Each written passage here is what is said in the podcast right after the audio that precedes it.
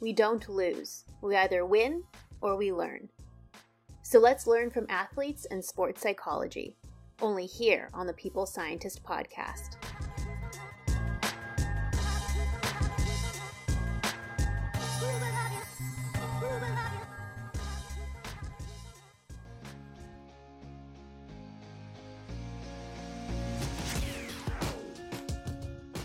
You are listening to The People Scientist, the podcast dedicated to helping us optimize our health with the latest scientific findings on neuroscience, physiology, and nutrition. I, your host, Dr. Stephanie Caligiuri, a nutritionist, physiologist, and neuroscientist, will be here with you every single week, bringing us information to ignite our thinking to help us be one step closer to the healthiest we can be.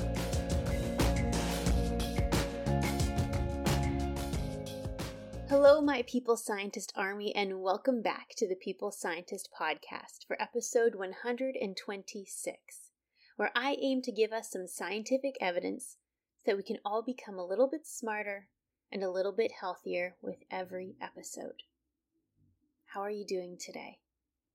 Thank you for inviting me into your day, and I hope I do not disappoint. I hope that today I can provide some new and intriguing findings for you. If you are enjoying the podcast, then please, for me, could you take a moment to rate, subscribe, or leave me a comment? It is interesting doing a podcast because I'm speaking to myself, and I don't always know if you are enjoying the episode or if you get anything from it. So it always means a lot to me when I hear from any of you through any form, whether that be a like, a comment, or a direct message, letting me know how you enjoyed the topic. So thank you so much to those of you who have already done that and thank you in advance to anyone that will do that in the future. So, what are we going to talk about today? Well, I'm really intrigued by the topic of sports psychology, where athletes are under great pressure, physical stress and competition, high standards, and they still have to perform to their absolute best. Injuries happen, teammates get banned from the game, rules change. How do athletes cope with these ever changing hardships? And how do they still perform to their absolute optimum? Can we learn from sports psychology and apply these tactics to our own lives, even if we aren't athletes? Yes, we certainly can. And I'm excited to get into that topic today with you. But before we do, let's start off as we always do with a foregone fact, where I share a scientific finding from long ago.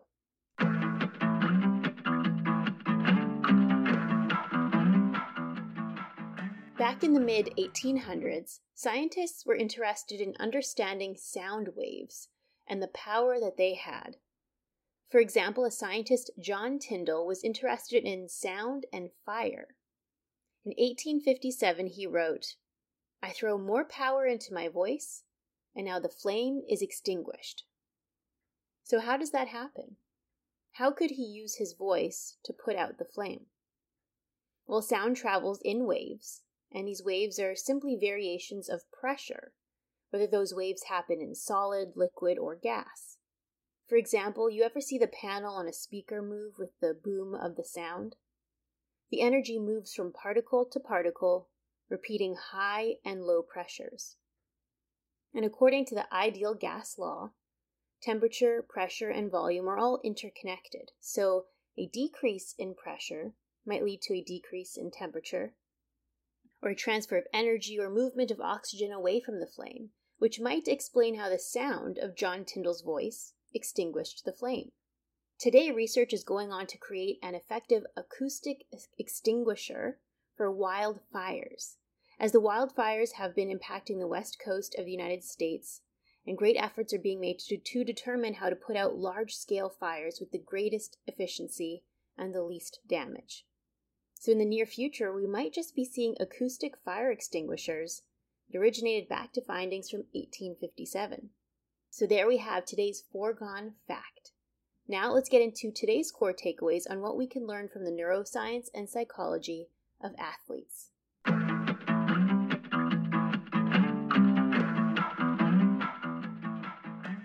The ability to respond positively to setbacks, obstacles, and failures is essential for all of us because it is not if, but when we will face hardship.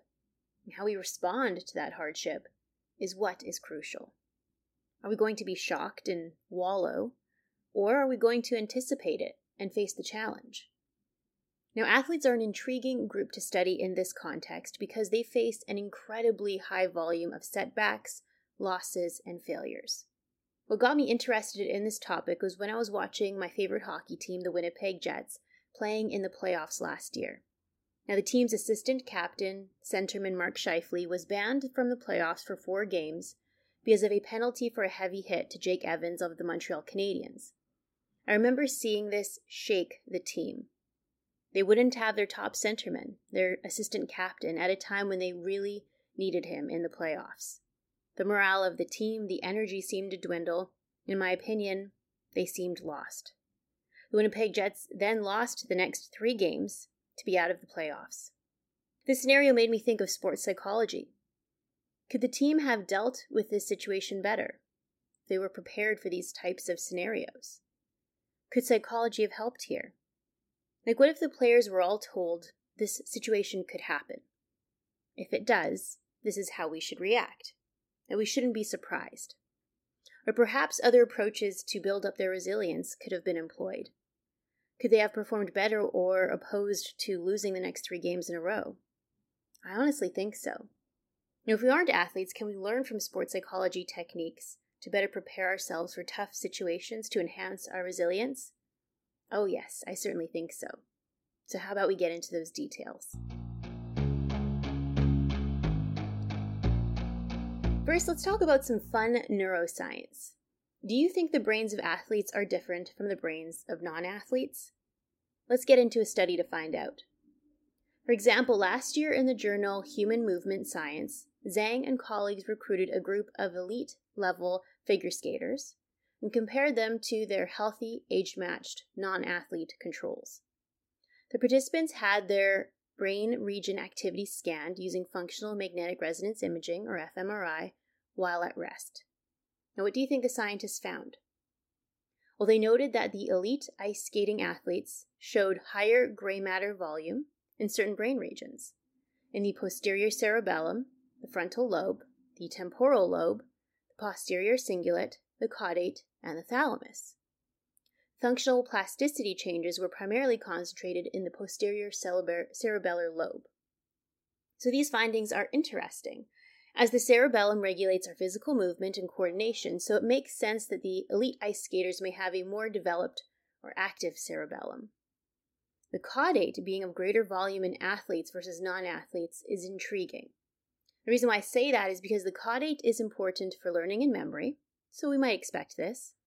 But also, the caudate is important for motivation and is important in us having a pleasurable feeling, that dopamine release that we might get from rewarding things. So perhaps athletes over time develop a neurobiological profile to be more motivated, to learn quickly, and to have a greater high or greater reward from accomplished tasks and wins. Interesting, isn't it? Now, we don't know if elite athletes tend to be born this way or if this is developed over time.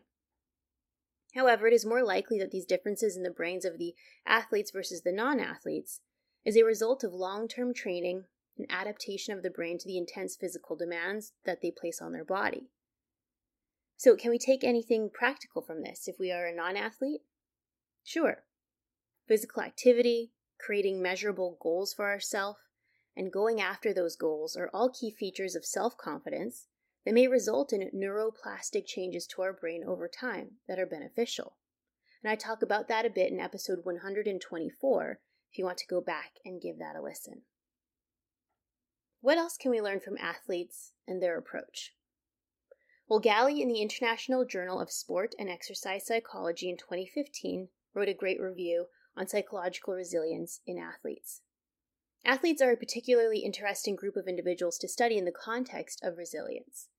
And that is because they face a particularly high amount of failures, rejection, injuries, conflicts, abuse, and incredibly high standards that are placed on them to perform to their highest capability, even in the constant face of setbacks.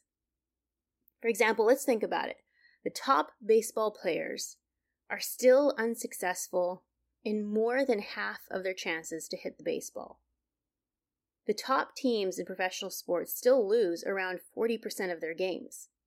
For example, last year, the Tampa Bay Lightning, that won the NHL Stanley Cup, how many games do you think they lost? How many failures do you think they had? Well, they were apparently the top of their league, but despite that, they lost 17 games. So they still lost about 30% of their games. The Atlanta Braves won the World Series last year. How many games did they lose? 73. So they lost 45% of their games, but they were still the top of their league. The Bucks won the NBA Finals and still lost 36% of their games. The Super Bowl champs last year, the Buccaneers, still lost 31% of their games. Not only did these teams deal with game losses, they also dealt with injuries, losing players, conflicts, blaming one another, taking responsibilities for mistakes. And yet, despite all of those setbacks, they still performed well enough to be at the top of their league. So, the point that I'm trying to make here is that even the top of the leagues, they still fail. They still lose. Losing and failing is normal. We shouldn't be discouraged, nor should we be surprised by it. How about a non sports reference? As scientists, we also face a large amount of failures. For example, the American Psychological Association reported in 2013 that they reject, on average, 76% of studies submitted to them. A top science journal, Nature, rejects 60% of the papers submitted to them. Want to know an even more surprising one? A very influential, one of the top scientific journals in the world, the New England Journal of Medicine, their rejection rate 95%. So they reject 95% of scientific papers and studies submitted to them. That is wild. We as scientists have grants rejected, papers rejected, experiments continually failing. And I'm sure in some capacity you might face some similar adversities in your life too. Perhaps it is setbacks in regard to your job, or even job interviews, personal relationships, being a parent, goals that we might set for ourselves that we don't accomplish. For me personally, I feel the hardships of being a scientist and having those failures on a regular basis. Failed experiments, grants rejected, papers rejected. As a dancer, I battle with injuries, pain, challenging choreographies that my mind or body can't get around. But the point is that we shouldn't be taken aback by these setbacks. They are expected. And I think the very first step that we can all take, and the first tip that I'll give in today's episode, whether we are athletes or not, is this.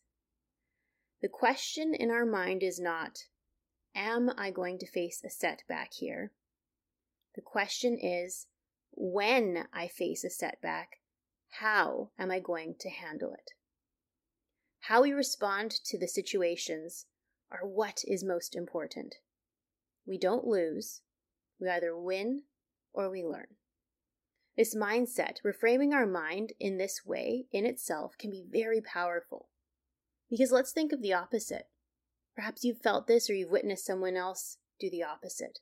Like, what if we went through life always hoping for the best, thinking that nothing will go wrong?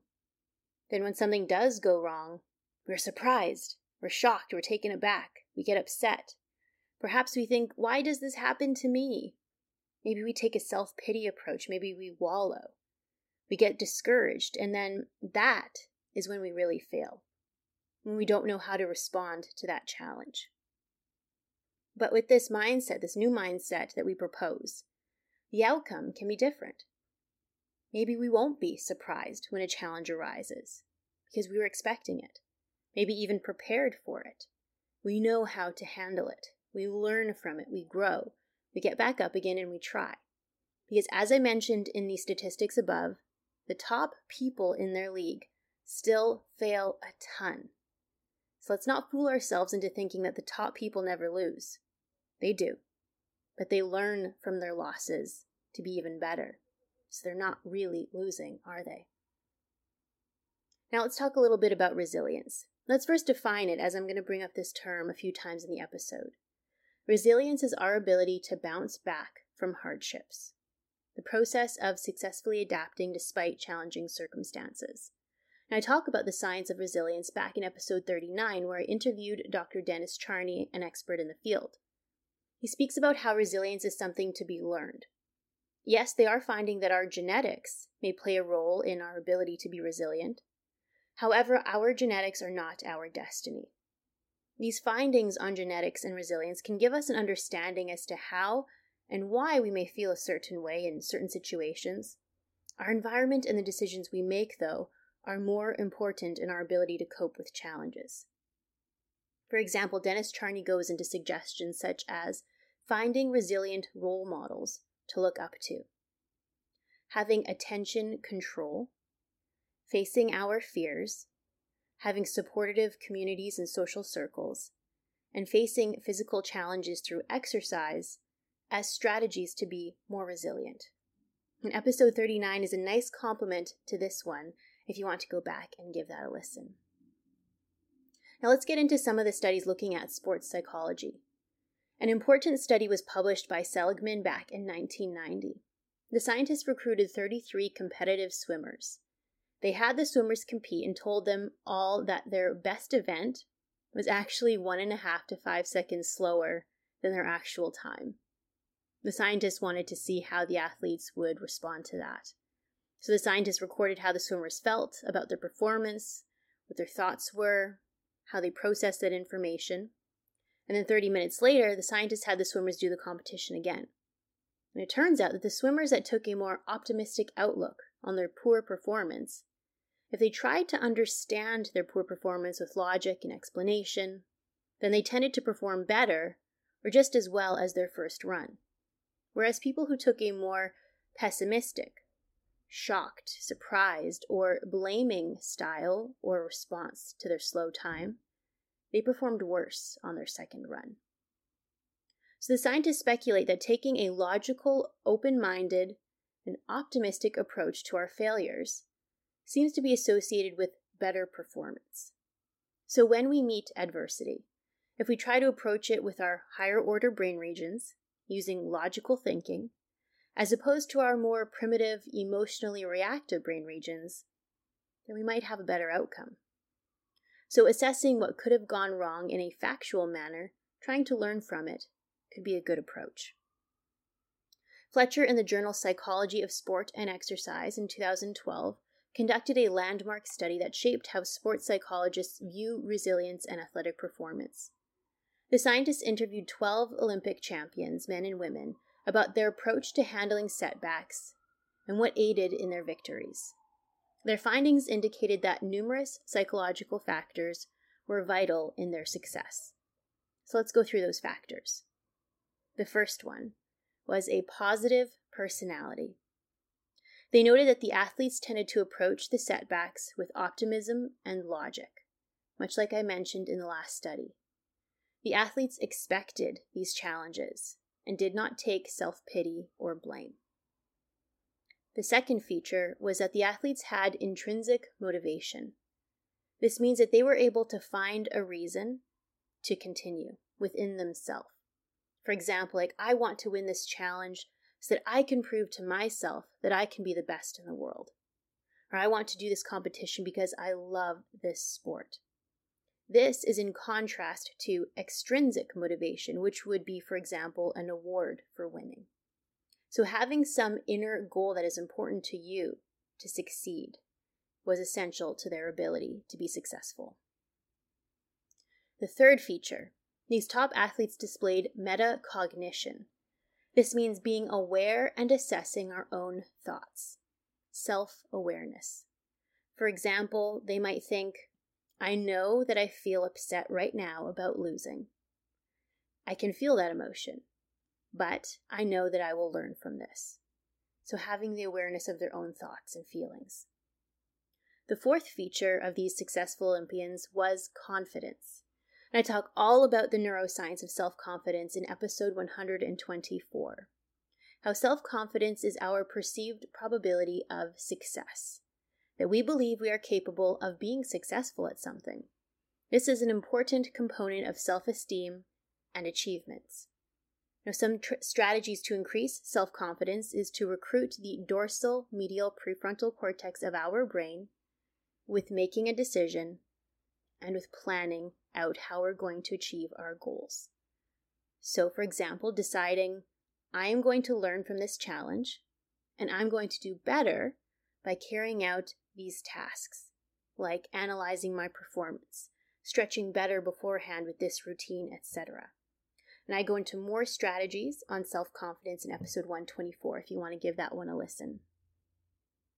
The fifth characteristic of these top Olympians was that they had a keen ability to be focused.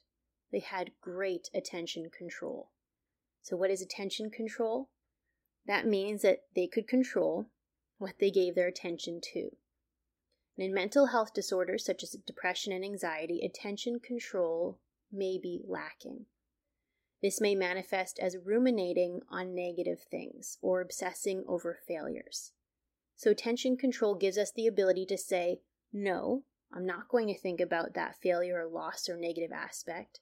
Instead, I'm going to think about learning from this. I'm going to think about and envision how I'm going to be successful.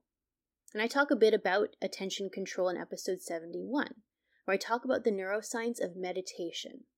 Essentially, meditation is an exercise to help us with our attention control.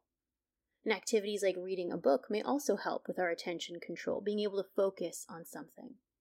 Activities that may reduce our attention control could include long periods of time swiping and scrolling through social media, as our brain may become more used to constantly changing stimuli. And I go into the details on that topic, the neuroscience of scrolling and swiping through social media, in episode 94.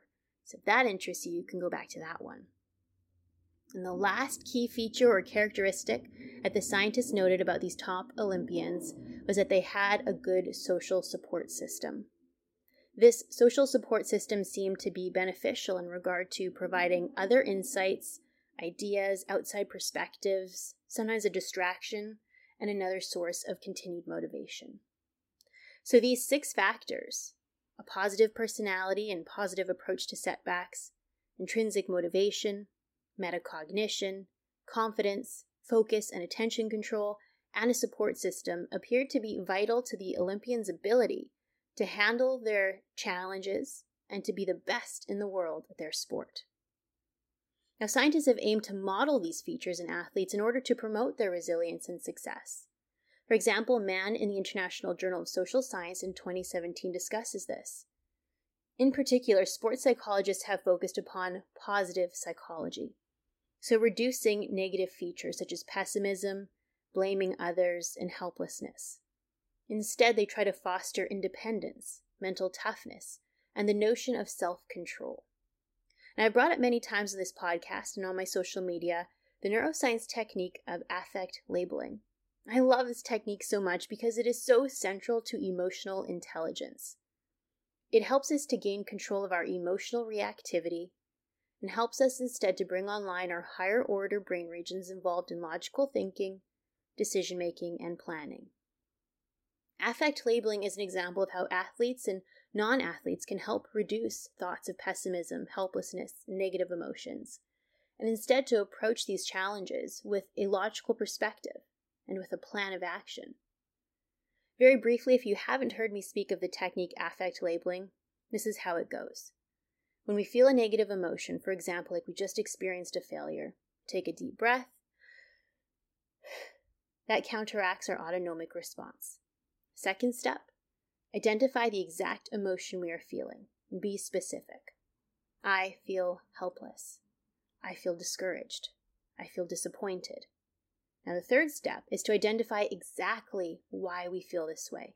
Again, be specific. I feel this way because I should have gotten a better time on my swim than last time, and I can't understand why. Ah, there's the key. That third step now gives us a target. We performed more slowly, and we don't know why. So let's analyze the situation with a logical perspective.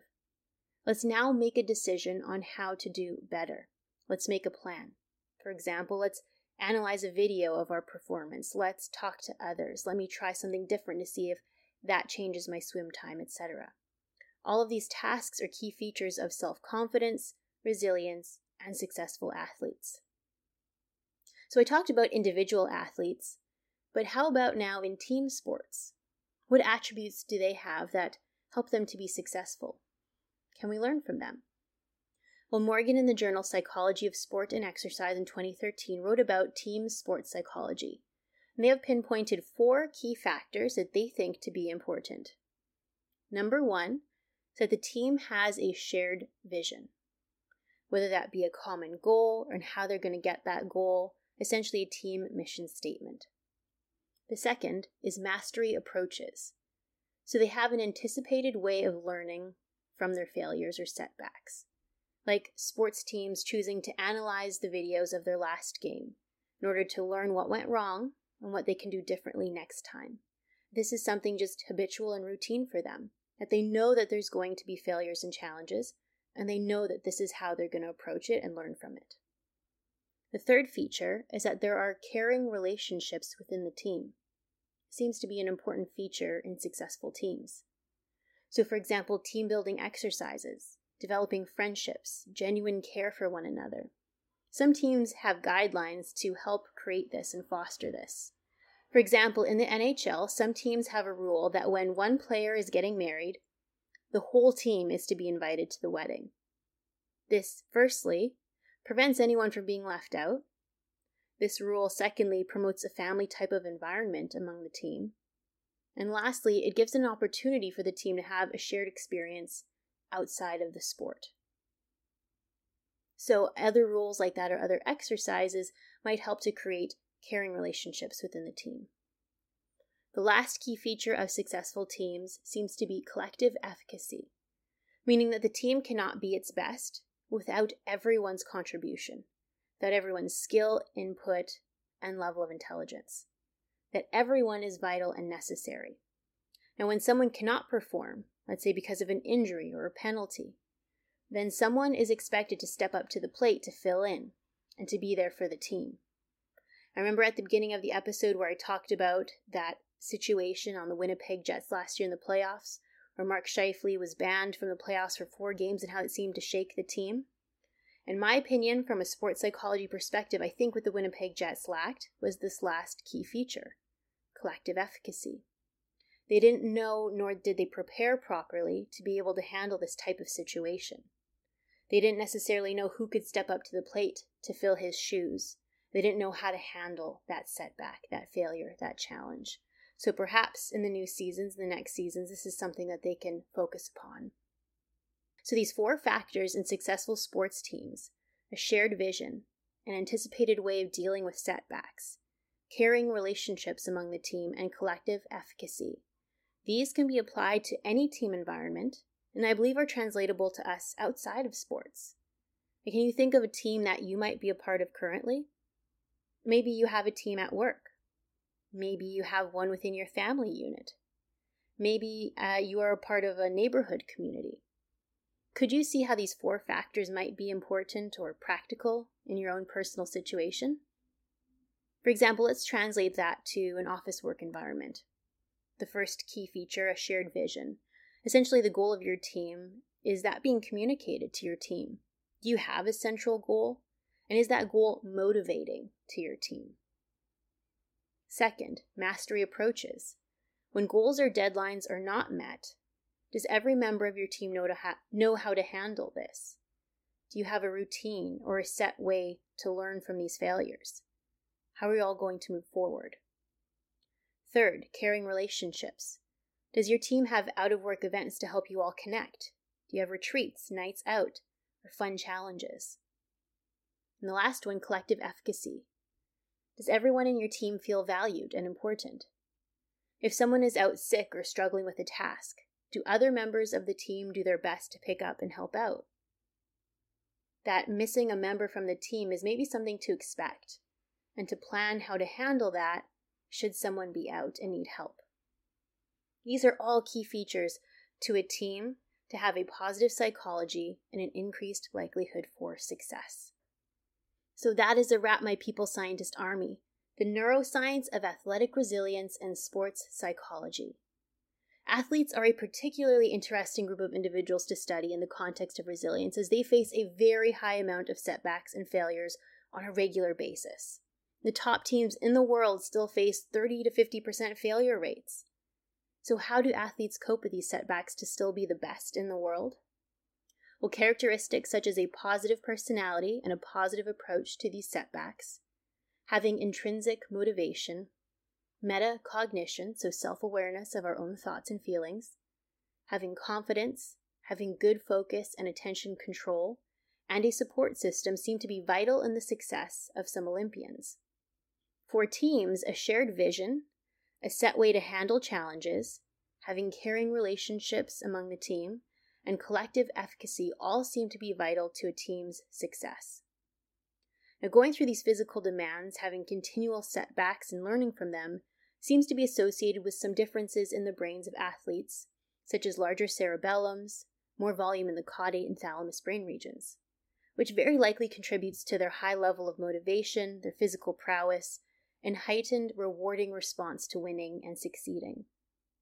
I hope that we can all take some tidbits from these findings and how we might be able to instill some of these habits and tactics in our own life so that we can have these positive neuroplastic changes to our brain and these better outcomes in when we face these challenges. Now remember, I think the most important thing is to have that frame of mind that we shouldn't be surprised by setbacks. They are a part of life. We should expect them. And it is how we respond to these challenges and these failures that really matters. That is what separates the winners from the rest. We don't lose, we just win or we learn. I hope you all enjoyed today's episode. Make sure to follow me on social media where I share some of the scientific papers that I cite in each episode. If you want to buy me a coffee to say thank you for the show, the links on how to do that are in the description box to the episode. And please, if you have a moment, subscribe, like, or comment so that I know if you're enjoying the show and if you're getting anything from the episode. Now, because of Memorial Day weekend falling on my next podcast release date, I will push back the show to the following week. So you can expect and anticipate episode 127 to be launched on June 5th. I hope you all have an awesome few weeks, and I can't wait to meet you back here for another fun topic on the People's Scientist podcast. Bye for now. I am a scientist simply sharing scientific evidence. Some of the clinical interventions I discuss are not appropriate for everyone. Before making any changes to your diet or lifestyle, please do consult the advice of your physician or dietitian. My opinions expressed here do not necessarily reflect those of Mount Sinai Hospital and its affiliates.